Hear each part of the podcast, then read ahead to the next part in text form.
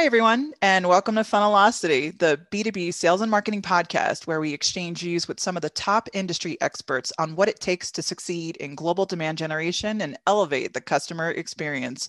We're your hosts, Gifford Morley Fletcher, Senior Marketing Strategist, and Mary Kleinsorgen. That's me, Principal Consultant here at Market One. So let's get to it. This is Funnelocity.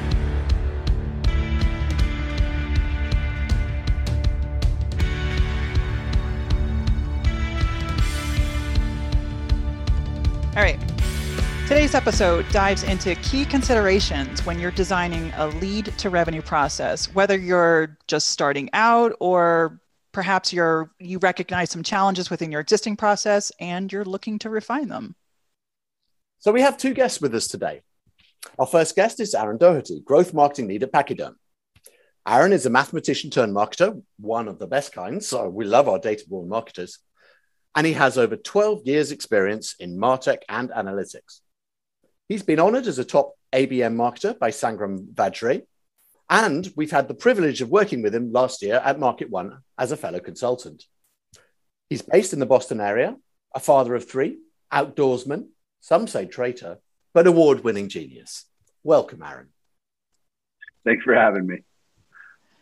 We're also joined by Jennifer Comisford, Principal Consultant of Customer Experience here at Market One. She rejoins us after three years with Olive, where she established the marketing ops and analytics team. Jenny brings over 12 years' experience with data integrity and performance insights, and she's recently designed a global measurement framework for Market One's clients, focusing on key metrics for measuring and optimizing demand. And when she's not working, she's avoiding the alligators in the Everglades and hanging out with her husband and her two terriers, Jack and Scarlet. Welcome, Jenny. Thanks, guys. So there's going to be instances where organizations are just thinking about how to establish that lead to revenue process and still there's organizations out there that are recognizing those challenges they see the gaps in those processes so this episode is properly entitled how to blow it out or blow it up and start again, how to evolve and not destroy your lead management process.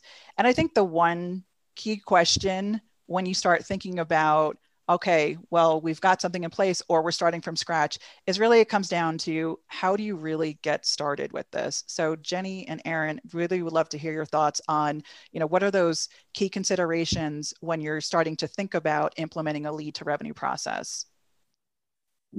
Uh, there are many. I think the, the, the first is to to manage expectations. I mean, any any sort of project that you're gonna that you're gonna undertake is uh, is bound to scare somebody, right? Somebody is really comfortable in the way that they're working right now, and and the, the first thing you probably want to do is to assuage some of those fears and manage expectations of everybody that's going to be involved. I mean, there's going to be people who are stakeholders in whatever's changing, and there's people who are going to be directly affected, the users of the process, right? And so if you think about, you know, maybe your sales managers and your, your actual SDRs, AEs, et cetera, you're going to want to set the expectations that things are going to change, but it's going to be super easy. And your job is going to become, you know, like a day at the spa or something like that.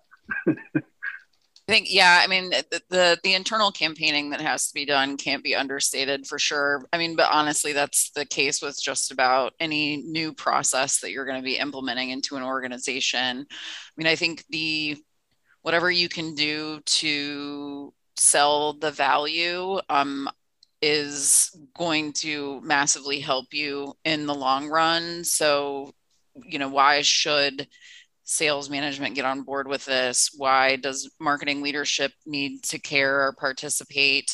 Um, you know, can the salespeople actually be a partner in in the design process and actually be engaged? Um, you know, to to gain that uh, buy-in and participation, um, you really have to be able to, to to highlight how it's actually going to help the organization generate more pipeline um, I mean, that is, it's a lofty statement to make, obviously, to say your lead management process is going to do that. Um, but if it's implemented well and it's followed, you're at least going to recognize more of it in your system, whether or not you actually are are are producing it. And so I think that um, you know you got to be able to tell that story. So my, my mind goes the same place, the business case, right? Like I want to put the numbers up on the screen and be like, look, zero dollars today, a billion dollars with the new process. And and as much as I like, as much as I, I can't not do that, I'm gonna do that, right? It's gonna be a slide, it's gonna be the first slide, in fact. I I've also learned painfully that that's not enough for mm-hmm. for for a lot of people. I mean, again, like the users of the process kind of like okay, well, I'm hitting my commission now with with the existing process. So is my commission at risk with maybe a leads revenue flow that requires me to do a little bit more documentation as I'm as I'm creating opportunities and qualifying them, right? Um, that to me, I, I don't know, I think is about is that the hardest sell. And sometimes it's one to one, hey, it's gonna be okay. And sometimes it's it's sort of like through the influence process where you you you know find a uh, you find a champion mm-hmm. so to mm-hmm. speak someone who's who's willing to like be an evangelist on the other team and and uh, and and and convert them to your cause and get them to kind of sell it internally a bit yeah i mean obviously like you're never going to be able to take everybody with you um, when you're trying to implement a change i think the most important thing is to get management on board um, you know, I mean, when I was at DHL, we, for the longest time, like our salespeople were still like, we would go into pipeline review meetings and they would pull out their notes or like their you know their spreadsheet and and talk through their opportunities yeah. and you're logging into salesforce going why where is I where are the notes you know so, so we really had to like campaign with all of the regional and sector sales managers to get them to a point of like where if it's not a you know I don't come to another pipeline review meeting with a spreadsheet like pull up your dashboard in Salesforce show me what's going on and if it's not there then it doesn't exist you know and you had like mm-hmm. so I mean sometimes obviously you, you don't want to force where you don't have to, but it's it's got to come from the top down. The management has to has to make it a practice. The the stick, right? Not just the carrot, but the stick. Mm-hmm. But uh, Marketo, I'm sure I've told you guys this before, but Marketo, and I, I this always sticks with me. I, I went to a, uh, I think it was inbound conference. I mean, circa 2014 or something, uh, and these two marketers from Marketo shared this shared this case study where they were trying to get sales reps to follow up on leads, and they basically uh, sent an automated reminder to the rep if they hadn't followed up on the lead in in an hour, right? And if they still hadn't followed up on the lead in 12 hours, they sent a reminder to the rep and their immediate manager. They still hadn't followed up in 18 hours. The next level up, the next level up, all the way up to uh, I don't I don't remember they they call the CEO's name of Marketo, but it, all the way up to the CEO, right? So so in theory, there was this stick hanging out there that fortunately they described never having had to use. Uh, that you, if you didn't follow up on your leads, you'd get an email, you know, copied you and the CEO on that, which of course nobody wants, right? But but I wonder, and and they didn't really get into this. I wonder like how effective really is the stick as opposed to the carrot. I mean, if you're forcing somebody to do it, are they going to do it genuinely? Are they just going to write blah, blah, blah in the notes? And then all of a sudden, maybe you do have notes logged in Salesforce, but it's, it's sort of the quality of those notes is not approaching anything helpful in the, in the way that you originally set out to do. I, I don't know the answer. I'm just, just sort of wondering.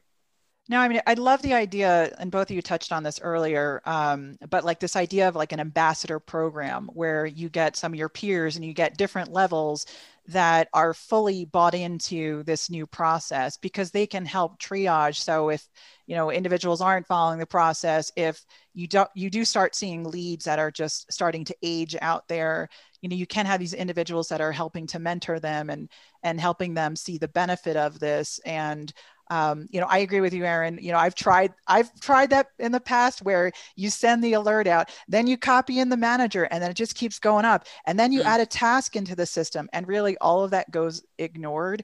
So that's why it's it's you know coming back to your both of your original points is that's why it's so important to get this buy-in top down um, because in order for this process to be successful there needs to be a common goal across all teams it's not just a marketing thing it's not just a sales thing it's across the board in order to be successful Agreed. Agreed.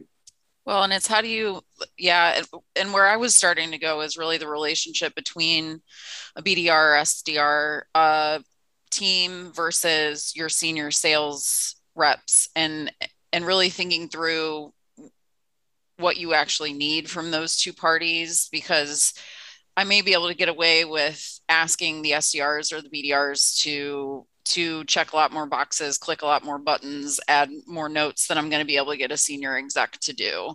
And so, you know, like thinking through like what is it you actually need from this person? How is it going to be used? And if, if you can't have a re- really strongly articulated reason for having someone add that note or whatever, then like maybe it's not something that you really need to ask yeah. for. And then the other thing is it's is the whole construct is meant to hold both parties accountable to one another. So from the start you need to be thinking about like how how are we going to manage this together? What does that feedback loop need to look like? Because obviously like if the leads are crap then that's why nobody's going to follow up on them.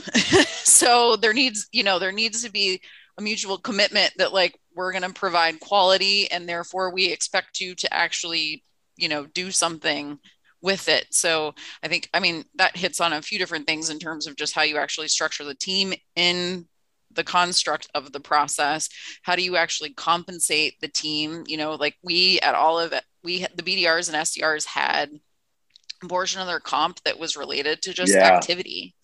Like they were you know like it's not just about leads it's not just about source pipeline it's like on the day to day are you churning through what you're supposed to be doing that's the um, right approach that like that and then you know incremental yeah. game theory approach right where you you assign the the motivation right comp in, in this case to the thing that the mm-hmm. business wants if the business wants data put motivation yep. behind data, right? We're already putting motivation behind yep. close won deals. And that means if we're only focused on that, then we're sort of neglecting anything that's not a close won deal. I think I think what you're talking about is exactly the right solution. And I'm I'm I'm still biting my tongue on that leads or crap note and just holding back all my Glengarry, Glen Ross references right now. yeah, uh, yeah.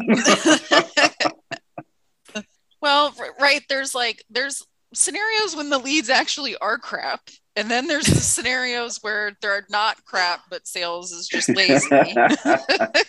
and then, and then there's, then there's like this perfect world out there, like the North Star that almost no one achieves, where like the leads are good and sales follows up on them. Let me know when you find that land.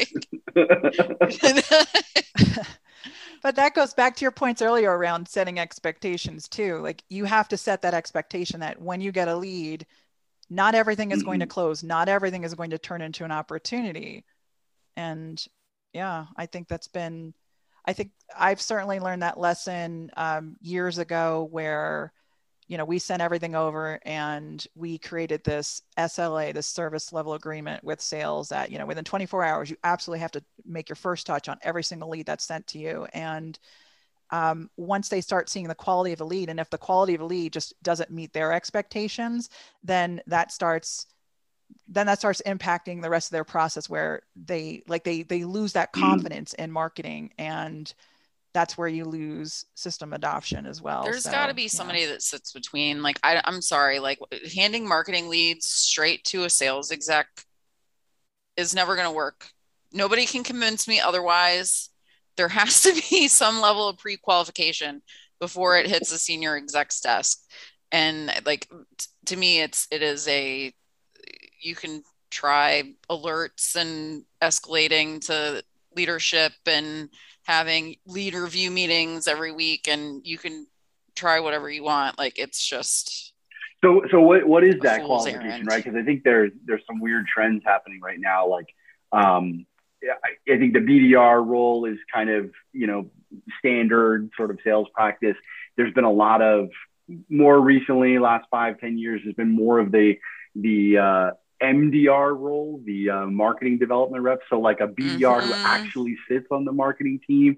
And then there's some weird questions about like how does their process get defined, and you still kind of like you still kind of reach that you know that uh, there's nobody between you know standpoint because the, the MDR kind of like is rooting for the marketing team in some weird sense. And so, so how do you how do you make that happen? I mean, how do you make that real sort of I mean, not even like a transition, but just like a seamless one to the next sort of thing. How, how does that work? Funnily enough, I was talking about this this morning, um, and it's something that we do within Market One, which is one way to do it. We call it the the warm lead handoff, and mm. that's when your qualifier sets up the call and attends the call along with sales, and and, and so there's a there's a very smooth smooth um, handoff at that point Mm-hmm. So you know, there's a proper transition for the for the uh, uh, for the the person you're you're selling to in the middle.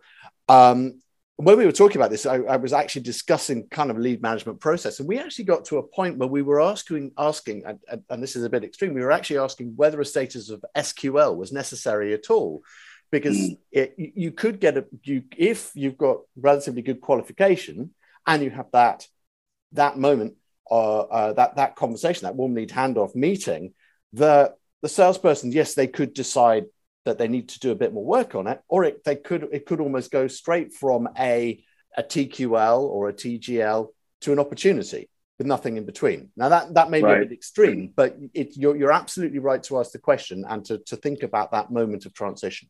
And I do like that process too, though. It sounds like it's a much more efficient transition because usually if the BDR takes the call, they're going to set up a task for the account executive and then they just right. kind of hands off from there and there's no conversation that takes place between the BDR closing that initial qualification call and then the yeah and having the shared phone call you force that well don't force that conversation you encourage that conversation right? And it's kind of like you you set up the the, the bdr the sdr who you know may or may not be a, like a more junior salesperson than the ae but you kind of set them up in a place where they're doing a bit of show and tell in real time. And that you know just people being people that sort of encourages them to make sure the thing that they're showing and telling is a good thing is a thing that other people want to see. It probably only takes one or two times presenting a bad opportunity to an AE before they get that sort of that shame, that motivational mm, shame. That's my yeah. that's my thing is how often do these AEs get off that intro call and are like, well, that yeah. was crap. Yeah. like there was no, you know, like I we actually use the SAL. Yeah. Like I mean, get, I'm sure I'm gonna get a lot of hate mail for saying that, but we actually we actually use the SAL and it, it turns out to be a super productive uh, means of um, means of making the transition from marketing all the way through to the AEs with the SDRs kind of kind of bridging that gap. And essentially an MQL is when it gets passed to the SDRs. The SDRs do their work. They have a status of qualified. So from MQL to qualified, qualified creates the opportunity. And then from qualified to SAL is actually the point at which the AE can come in and, and sort of, if you like, veto the opportunity, right? So the AE will then accept the opportunity, which moves the lead, the individual status to SAL, and then sort of the comp structure is, is, is tied that way. And uh, and going back to what you were saying before, yeah. it really it really puts the motivation around the thing that we want each sort of person in that in that assembly line to do. Um, so far, it's working pretty well. Absolutely, have to comp based on accepted lead for sure. Um, and whether it's an SAL or it's some type of status that they set in the CRM, like we, you have to have a, a formal action that the sales rep has to take to say, I am accepting this lead mm-hmm. from marketing. Um, I don't know, Aaron, to your earlier question, like my head kind of went in a few different places because I've, I have been responsible for MDRs before. And then I've also worked in, you know, work like in organizations where there was a lot of experimentation between should you know, should SDRs report to marketing? Should they report to sales? Like, should there be some weird dotted line thing going on? Um, and I, the one thing that I can say is reps that handle inbound leads are not the same animal as reps that do yeah. outbound. Um, and I don't know that it necessarily makes sense for those folks to be separated, like for one to sit on marketing and one to sit on sales. But I think it is absolutely important to recognize that you're hiring for two different beasts there. Um, obviously, the benefit of having them report the inbound folks to report into marketing is that there's better likelihood that the inbound rep's going to get the context of, you know, what campaigns yep. are we running? What did this person engage with? You know, that that type of thing. Um, you have to try a little harder if if they sit in sales. Um, but I don't I don't I know it's a question that everybody asks about where they should sit, and I don't know that I have like a you know a solid one way response on that but i think it just has to be there has to be a mutual commitment to to following the process to providing the feedback and really that you know accountability the other thing that i wanted to raise too in terms of what that qualification looks like is one thing i've noticed is a lot of um, variation in what how quality is defined from a lead quality standpoint. So, you know, early in my career, it was BANT.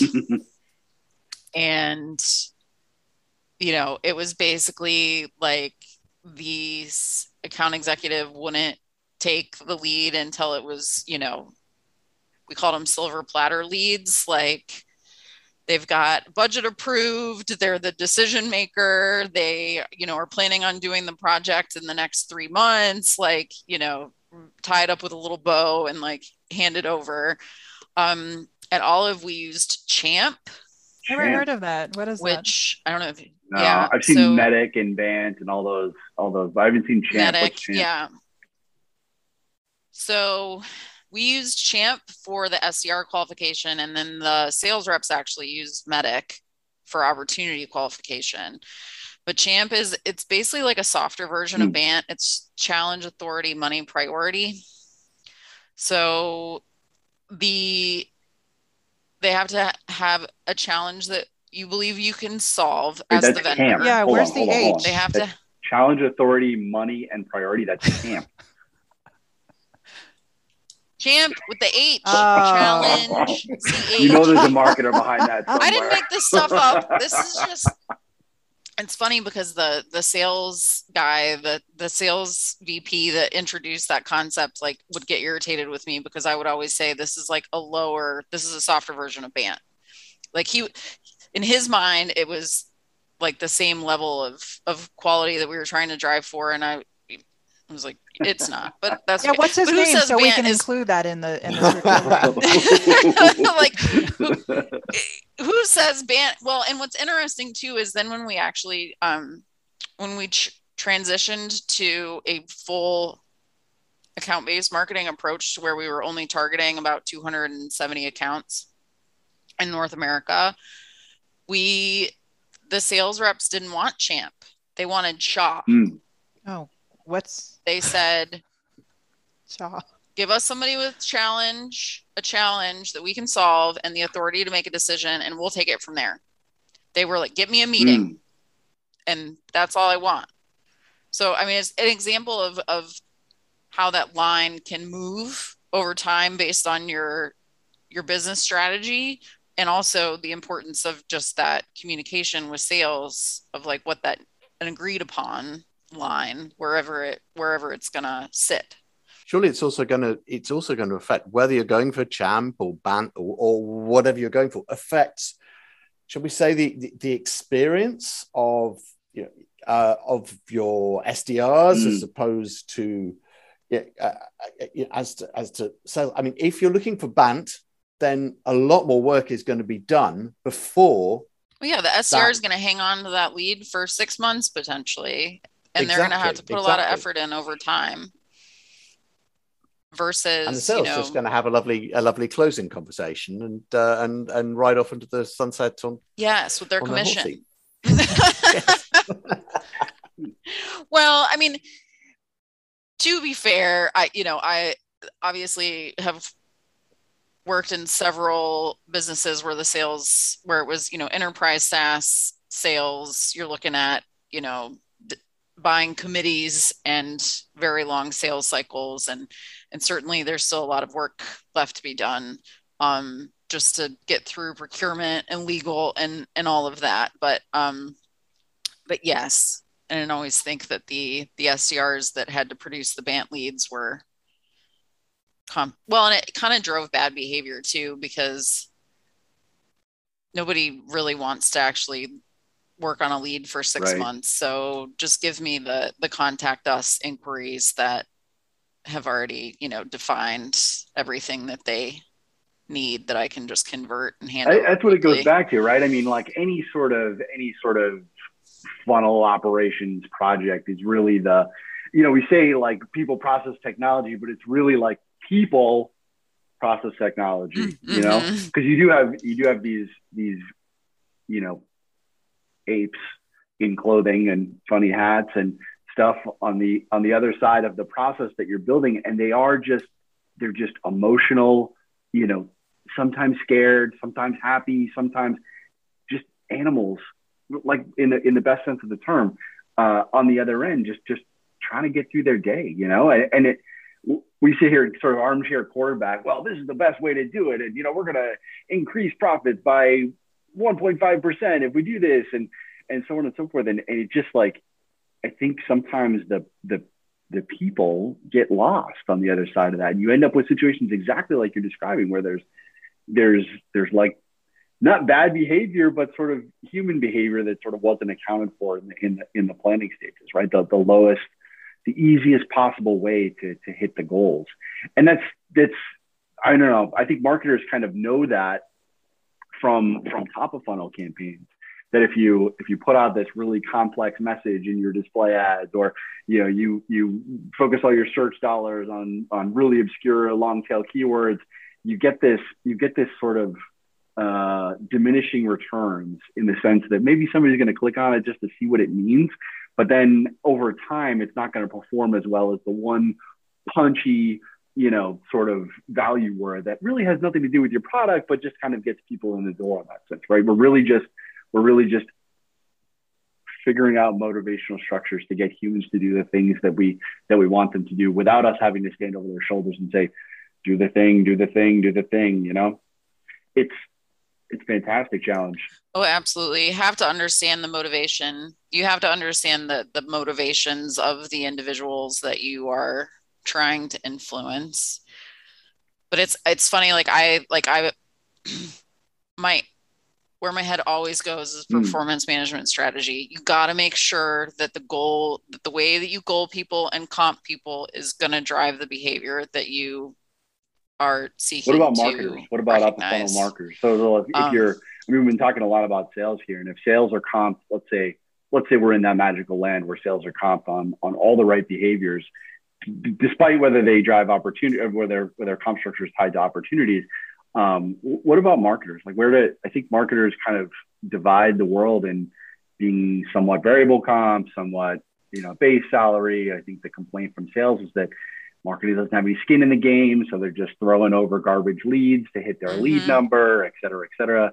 I mean, what do you what do you think about marketers being on that that sort of motivational comp structure as well? Yeah, I mean, I think it's I think what's typically most successful is if you can comp based on the metrics that they can most likely influence.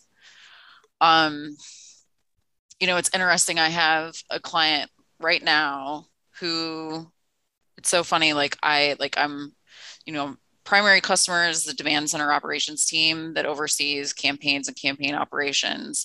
And they are complaining that digital isn't getting on board and like digital owns the paid media strategy uh, paid media budget particularly search and they're not running cam they're not running ads they're not running campaigns that align to like the global campaign themes that the global campaigns team is putting together and they're trying to get digital to get on board and digital is basically like mm, no because digital is comped on form fills mm-hmm. and new contacts and they're like i can run very like product specific keyword ad campaigns and i get people that are searching specific know that they need something search for it find it fill out the form and that's going to be way better than me trying to do any kind of long tail solution based you know campaign like campaigns that are going to align to the more complex solution selling that the that the global campaigns team are trying to trying to achieve. Right so qu- quantity goes up everybody hits their number and quality quality takes and it's just yeah it's yeah exactly. it's so interesting but i well and what's interesting to me is there's a lot of organizations that don't actually even comp marketing. Um and i think that is a mistake. Um but yeah you do have to really think through what is the right metric and how do they actually all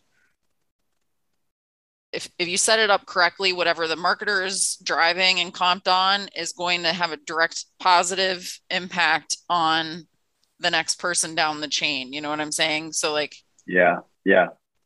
yeah so yeah and i feel like that that perspective gets missed often. There's no there's no i think the weird thing about the sales and marketing sort of well was formerly sort of these these characterized as these siblings butting heads i think that we kind of moved past that in the in the i mean at least in the us anyways. Um, what what what sort of hasn't changed is that there's no, as you were talking about earlier, there's no sort of like overarching funnel owner mm-hmm. that kind of sees end to end, sees the behaviors that we're looking for at the top of the funnel, the behaviors that we're looking for from the team at the at the mid funnel and at the bottom funnel, and kind of architects the process to to align there. I mean, isn't that the chief revenue officer, Aaron? Aren't they supposed to be over marketing and sales? They, Except usually mean, they're just know, salespeople that depends. ended up getting a CRO title, but that's a whole nother. that's yeah, another topic. Yeah, yeah. I, I, yeah, I, I know, and that's the funny thing is like titles kind of like are are all over the place, right? Like marketing ops, sales ops, revenue, revenue, ops. revenue ops, right? I mean, like it's it's tough when this I think of this stuff as the most important thing that an organization could be spending their time on because it's if you know if we're talking about building a product, this is your this is your sort of core code base that ultimately keeps your product functioning when users are out there doing all the fancy stuff, right? Um, this this sort of funnel operations, if we if just kind of like put a put a term on it, is the most important core code that is going to keep your sales and marketing and, and revenue, whatever teams you have that are affected by the, the generation of, of new customers, uh, it's going to keep that group running in a seamless, in a scalable, in a reportable way, such that you know some exec can look at the look at the dashboard and say, "Oh, this is happening. We need to do more of this." Or a product manager can look at the dashboard and say, "Oh, this product's selling more than this other one well, let's do more of that product, right? Or how much how much is coming down the pipe so that I can prepare. Like if you've got an implementation team, you know, onboarding, like it's really important to be able to forecast accurately. But don't you think so honestly like right. the, even the whole concept of lead to revenue and even what we're talking about is is a little could be claimed as a little dated. I mean, it, it might be. it might be just a little. I mean, honestly like is because as soon as you start getting into account based anything which let's be honest that's how salespeople sell um mm-hmm. they it kind of you know it it falls apart a little bit like i i almost i don't know it gets you into the conversations of like should you even be using the lead object in crm anymore mary right, uh, right. mary don't, I don't get me started Don't get me oh, Go on, Mary. Go on. Give us the Jersey girl is gonna come out. well, no, like literally, let's talk about what like next gen lead to rev looks like for a hot minute. Yeah. Because I mean, we had to set it up at Olive, and again, the same client that I was talking about earlier, they're they're trying to get away from the MQL altogether. Not like not not to not have MQLs anymore, but that it, that not be the KPI.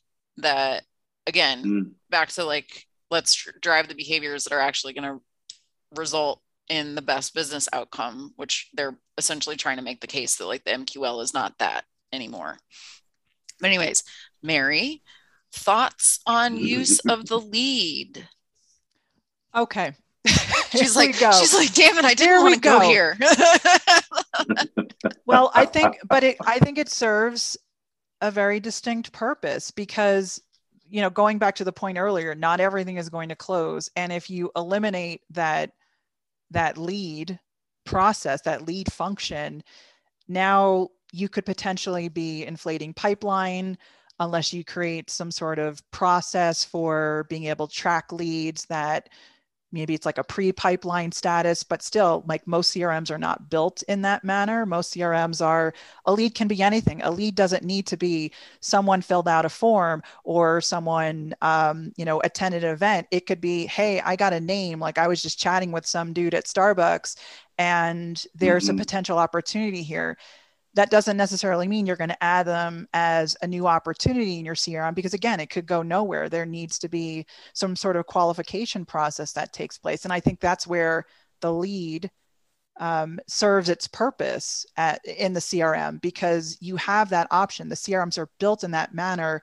to qualify that lead, to disposition that lead appropriately, and then to integrate that back into marketing so that marketing can continue to nurture or do what marketing does best but yeah i mean if you have this this scenario and i've had a couple of clients who have attempted to completely eliminate the concept of the lead like everything is an opportunity and what happens is you have to basically hack your crm and your processes so that everyone is working out of the same area within crm and you're using the crm in a yeah. method that it, it wasn't built to um, you know to to deliver as so i I humbly push back and I the lead is not dead.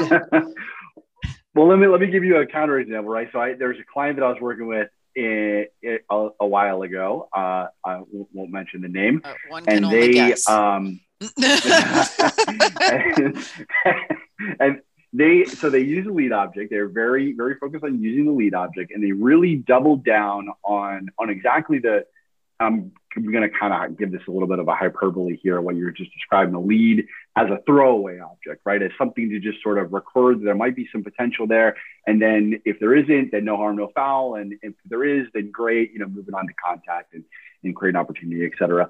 Um, so this, this particular client was using the lead object in a way that seemed, that seemed uh, really short-sighted in the sense that they were creating a new lead every time a contact took a qualifying action, such that a, a given contact in, in MAP could have multiple leads open in CRM at the same time, right? Mm-hmm. So I request a demo, I attend a demo, I talk with somebody on chat, right? Those are all three qualifying uh, actions. And then I now have three leads in CRM for, and this was their major problem, that were being sent to, to various reps to follow up with. So, so on their on their experience side, right, customers were getting followed up with on from four different angles, and there was no way to sort of dedupe once it came once it became a lead object because they were intentionally creating these duplicates. Um, it, it and I'll, I'll just summarize by saying the lead object has its place. It's not right for everybody. It's it's very right for some processes, and it's it's kind of like well, you can go this way or that way on some, and then you know the other the other portion is uh, no no leads, no leads ever. I mean, I think I, yeah, I mean, it, you know, the one thing to keep in mind, and and this is, I you know I was not a part of Salesforce when Salesforce became Salesforce, but my you know my understanding is the lead the lead object is meant to like the contact database is meant to be your let's say gold standard in crm like the mm-hmm. the contact data is supposed to represent real humans that are actually out there and have their real clean complete data and information against that record. Lead database can have a lot of junk in it. You want to protect the contact database let the junk sit in the lead database. So I, I think that that concept still remains true. I think where the variable is is when do you convert? Um, because I have had different scenario, you know, like I've been in different business scenarios where you know you don't convert until BANT is achieved, and so the SDR is working this lead record for months. Or I've been in ABM scenarios where once we've confirmed that the leads data is clean and accurate and that they belong to an account that we are pursuing, it gets converted. Not converted mm-hmm. with an opportunity, but converted and added to that account so that it's being worked from from within the confines of the account record. So I think there's a little bit of dependent, you know, variables there on like when is when is the conversion. But yes, I I I knew I would hit a hot button with this one on with Mary because she is like, don't duplicate your leads. at uh, at Salsify, we did uh, we did AQ. So I was at a, a startup a while ago called Salsify out of Boston, um, and they're you know they've they've gone on to be huge with with you know a little bit of help for yours truly. Uh, the, point of the story is they they use the AQL, right? So so at one point they were using uh, they were using leads and converting leads to contacts in an MQL fashion. So so Map was fully synced to leads, and every time an MQL hit, it would change the status of a lead, and then and then reps would work the lead from there and convert, you know, based on on opportunity creation. It was a real it was something that they ended up hiring a huge sales team to process because the volume of leads that we were sending over, doing like 1500 MQLs in a month, right, was just too great for their for their small BDR team to process. So they ended up with this huge BDR team and kind of came to this this decision point like, well, if we keep exponentially scaling leads, we're going to have to exponentially scale the the BDR team, but we're going to get to a point where this just isn't. You're hiring so high paid data processors at that point. Exactly. Exactly. Yeah. Yeah. Yeah. No, and and and it you know goes to the duplication problem where you just you have you know one rep from one team working with one contact at the same account as another rep from another team, and they're not talking to each other, and they're setting different expectations. And then when those two people at the one account talk to each other, you kind of create this this dissonance of of, of sales messaging, which we all know kind of runs in the wild wild west of of uh, you know things we would ever put in an ad or an email. Uh, but, the, but the point of the story is we, we got to the AQL project and it, it simplified and actually created more space, more time for reps to qualify multiple uh, uh, con- leads at a given account, account mm-hmm. create the opportunity, and then, as you just said, work, send the account, send the AQL with the opportunity to AEs to be worked as a as a sort of collective body. So the, the BDRs went from qualifying individuals to qualifying several individuals at the same account, associating to the, them to the opportunity in the right roles, and then kind of having this package, this very well researched package, right, you know, handed off to the AE. And we found that our close times dropped very quickly uh, once we made the shift to ABM, and that you know everybody had a little bit more freedom to not be focused on thousands of dials and emails a day and more focused on generating that quality stuff. Did you guys have any kind of lead to account matching going on so that while they were working those AQLs, they could still have visibility into who all at the account was being worked? Yeah, custom code. Um, I forget what we used, but essentially we duplicated. So you can you can associate leads with accounts, but we we used a like fuzzy match for uh, the account name in the company field on the lead object, right? Mm-hmm. So you could see the relationship there, but it wasn't it wasn't permanently associated. So if a lead turned out to be a junk lead or someone that you know wasn't relevant or something like that, um, they didn't have to associate it with the with the account. Mm-hmm. So, so, so, guys, I mean, shut me down if it's irrelevant, but we're seeing more and more uh, the appearance of sales engagement platforms where yeah, leads are being worked. Yeah, just a, a question: Is there an argument that you know the CRM actually? I'm not saying it's dead, but its its role is changing, and actually your your CRM ends up sitting there only for opportunities, and everything else is going on in your SEP. Is that a direction? Is that relevant? Mm, that's a scary question. Yeah, I mean, so I only I have experience. yeah, I, I is have, that a big no, Mary? yeah. Well, it,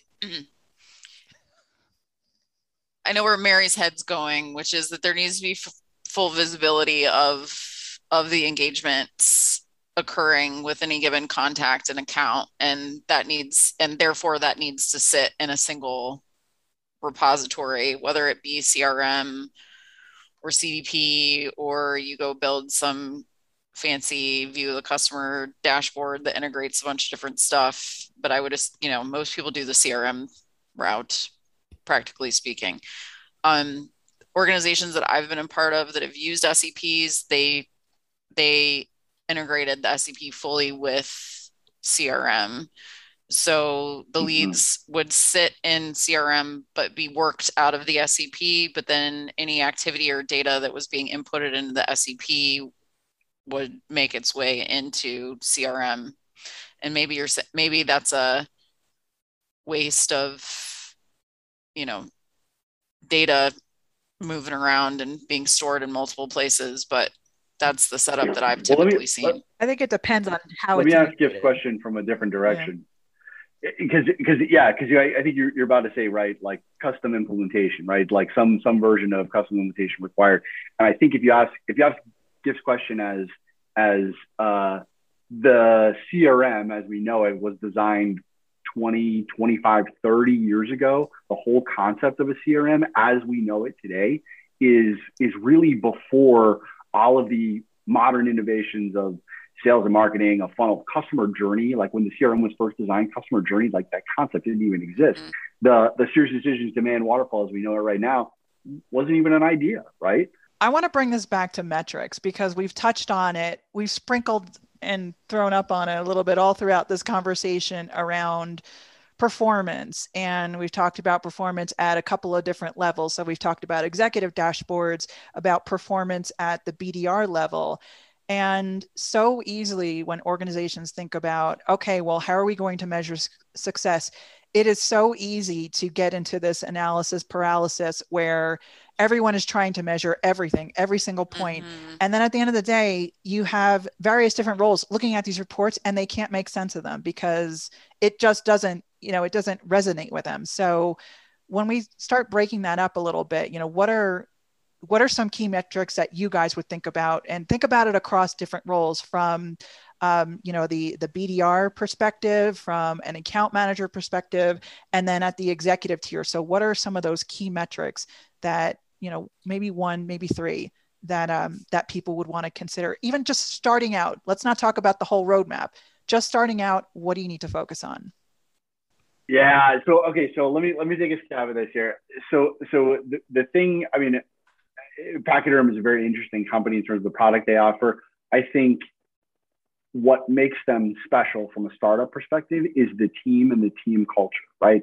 Any any company I think is only going to be successful so far uh, with a product, and it really comes down to the team being able to work together and to execute on a plan and to execute on whatever process or something like that. So, so I don't I don't know the exact metric that comes to mind, but something something that captures the effectiveness of of working together, right? Of of contributing your part. If, the, if we think about the funnel as a an assembly line or as a as a sort of uh, synchronization dance or something like that. We're all doing water polo dance at the same time.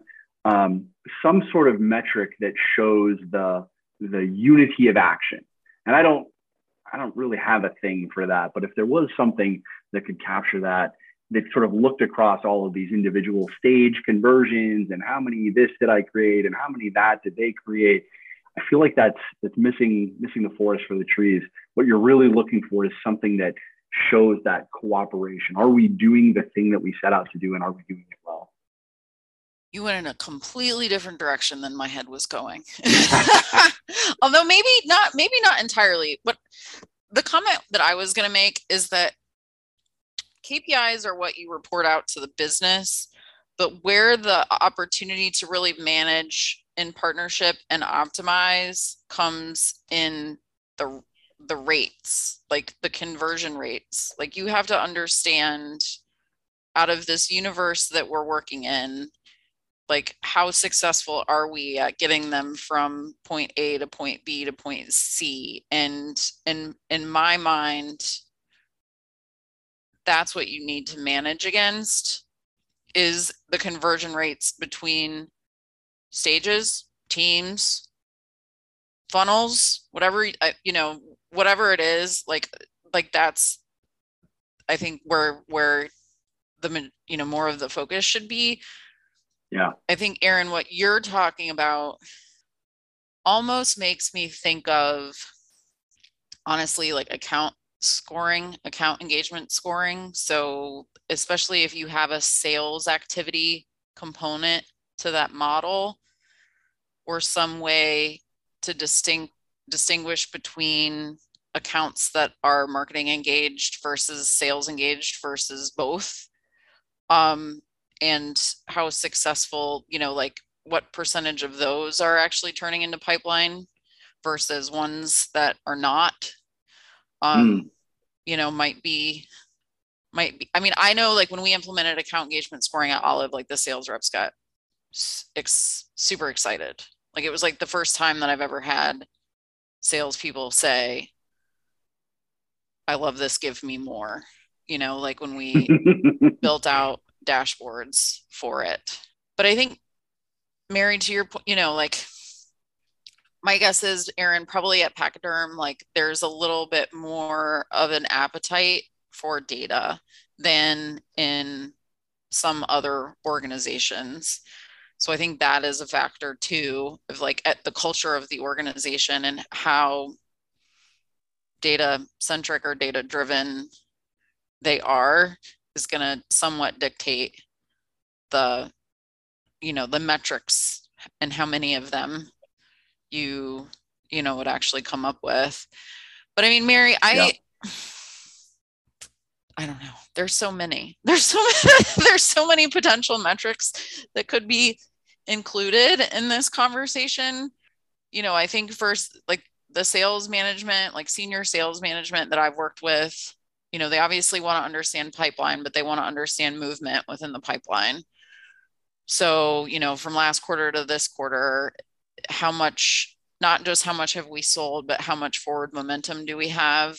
Um, and are we refilling the pipeline? Um, you know like okay so we're going to have a great quarter this quarter but is there enough pipeline to actually um, you know sustain us over the next quarters and then velocity obviously with that pipeline as well i think the I mean, acceptance rate of leads is going to be a big one because it's because mm. if it's crosses a couple teams there. Yeah. I think obviously with BDRs, aging is going to be a big one. What about uh, like if you were able to, let's say you're working out, you in a market where you could get some pretty accurate sizing on the TAM. Like, mm-hmm. what about mm-hmm. market penetration? I mean, if you could track market penetration quarter to quarter, you may, I mean, that might be the, the sort of, because you're not mm-hmm. talking about revenue, you're not talking about opportunity, you're not even talking about stage creation, which to be honest is going to change from year to year. You're, you get this sort of like 30,000 foot view of is the team doing the thing? And I always like, whenever I think about, I, this is kind of weird here, but I was thinking about Netflix. Netflix supposedly, and I don't know anybody there, so I don't know how real this is, but supposedly has this culture where they encourage their managers to think about uh, other people on their team as will this person um, uh, drive success six months from now?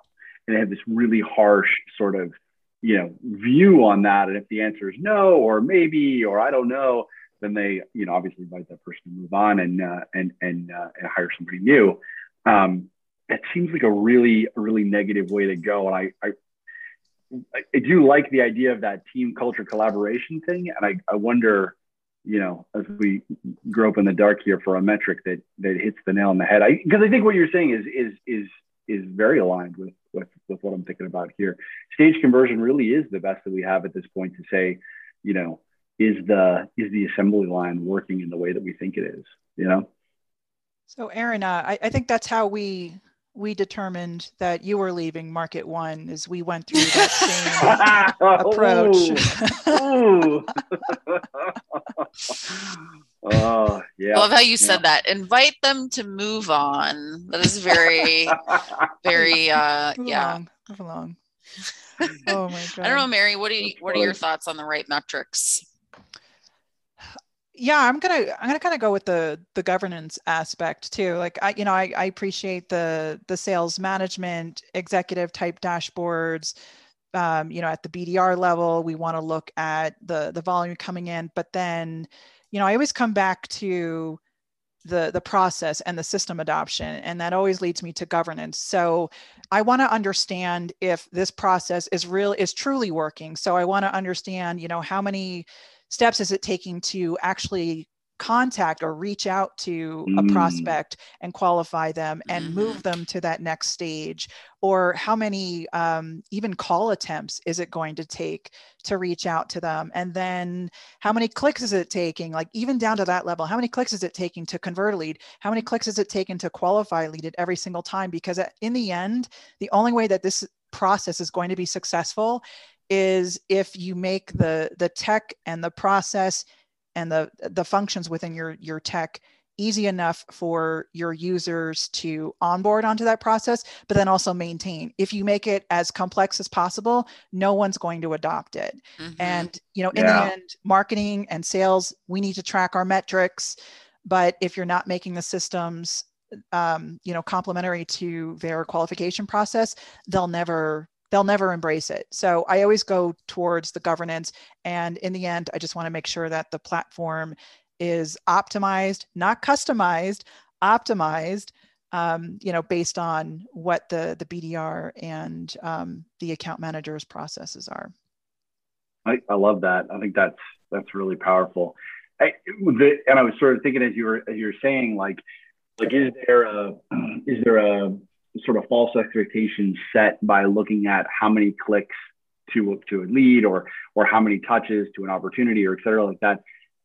The false expectation being that you could optimize that number down to one for every stage.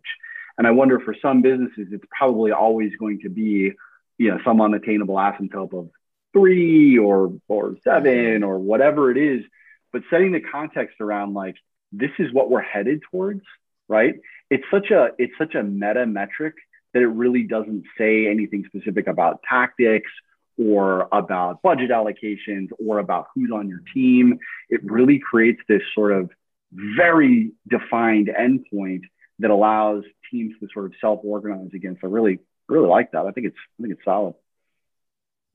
Now the attribution framework to uh, to measure it all accurately. Oh God, Lord. oh don't let's save even. that for another podcast. That's a whole podcast in itself, I think. I think so. all right well go ahead gif oh my god my dog just fell over what the hell monty are you okay goodness Is he okay? he's all right he he likes to he likes to take in the sun the morning sun so he usually just you know gently because he's an old guy now he's almost eight gently just tries to lay down by the door but this time he just like threw himself Plopped. down Yeah. and like his paws slammed on the door and yeah. Okay. Poor guy. monty Yeah. What were you going to say, Gif? I wanted to add something left field as a metric. It, it's simple, but, but the fact that you guys talk to us about, you know, you can't just build a process regardless of the people. So the people themselves and their I, their level of happiness. I know it's kind of a soft Mm. KPI almost, but if there was some way to, you know, I mean, it, it's part of adoption and governance. An governance. NPS for the Um, lead I think management that- that Mary process. Oh. God, that would be uh That- I know, I know. It might be a bit much, but it's just thinking, uh, thinking about you know, you you've got these people delivering against this process. Um, you know, are, are they are they happy delivering against this process? I, mean, I suppose the answer is are they getting comped or not? But maybe that simple. But No, I think it's worth I, something left yeah, field that I for sure. I in. mean It's um, interesting.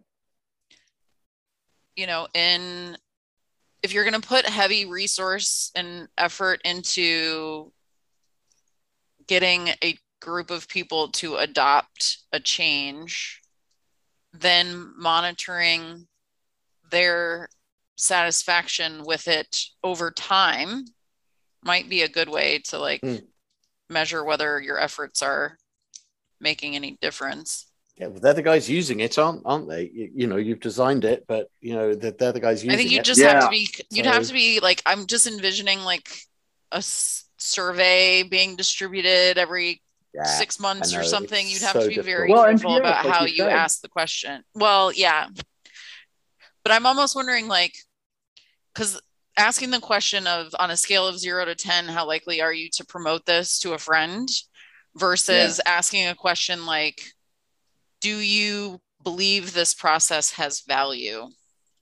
Like could be very different. You know what i'm saying?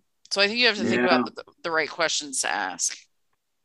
Well I mean, keep, keeping with the net promoter framework it's it's it probably one to ten would you advocate for continuing this process mm-hmm. or shifting to something new some unknown new, right? And you might get a you might get a little bit of a of a false positive with people's fear reaction to anything new. Um, but I do I do kind of like that, Gip. I do like, and we actually just started doing this at Packer. I'm thinking about the funnel and and uh, so, so I run the ops team, and uh, and thinking about the funnel itself as the product that the ops team delivers. And so to use an NPS score as you as you've described is is I mean that's right on target. That makes that makes a hundred percent sense. Hmm. And you sort of balance it out Good. with with you know sending it all to everybody up and down the funnel. I mean, you'd, you'd, you'd send it to, you'd probably send it to the execs, you'd send it to the managers, you'd send it to the, the ICs all along the funnel. And you you would get some people that say, yeah, I'm not happy because I'm not hitting my commission number. But you get other people who say, I'm really happy because I'm hitting my commission number. Um, I wonder, I'm gonna I'm gonna test that out. All right. Um, good. You want me to just kind of we, we, we try to make a difference on these podcasts. Mary. You know, if we're, we're trying to wrap this up, like the first part is is getting that buy-in. So sharing a common goal across the organization and really showing the organization the benefit of this change. How is this going to impact their current process in a positive manner? You know, Aaron, you touched on dollar growth. So if we were to do this, then this is how we're going to expand. But it could also be growth in um, you know time and resource efficiencies as well. Um, we touched on you know, as you start establishing what that new process is going to look like, but keeping up that adoption rate by continuing to show them the benefit, like creating this ambassador program where we're um, you know continuing to show them you know here's here's i don't know more efficient ways that that you can be um, leveraging the system or qualifying your leads um, we also touched on maintaining that success by creating this mm. positive impact through shared goals and a comp plan as well so basing that comp plan based on the metrics that they can influence um, we also talked about the tech as well. It always comes down to the tech. We touched on CRMs, on SEPs as well. But really, in the end, it's about making this seamless for your users. So no matter if they're using multiple systems or one system, they primarily they're going to be focused on selling and not the administration aspect and we kind of brought all this back together with measuring success.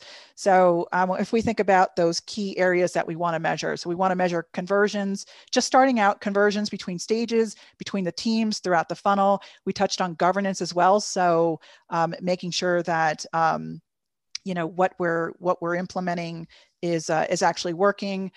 But um, you know, Aaron, you you touched on something very early on that I wrote down that I thought was great. So it kind of brings us all back to where where this all started and really why the organization is deciding to design or maybe redesign their lead to revenue process. But you know, Aaron, the way you phrased it is, are we doing the thing we set out to do, and are we doing it right? Awesome.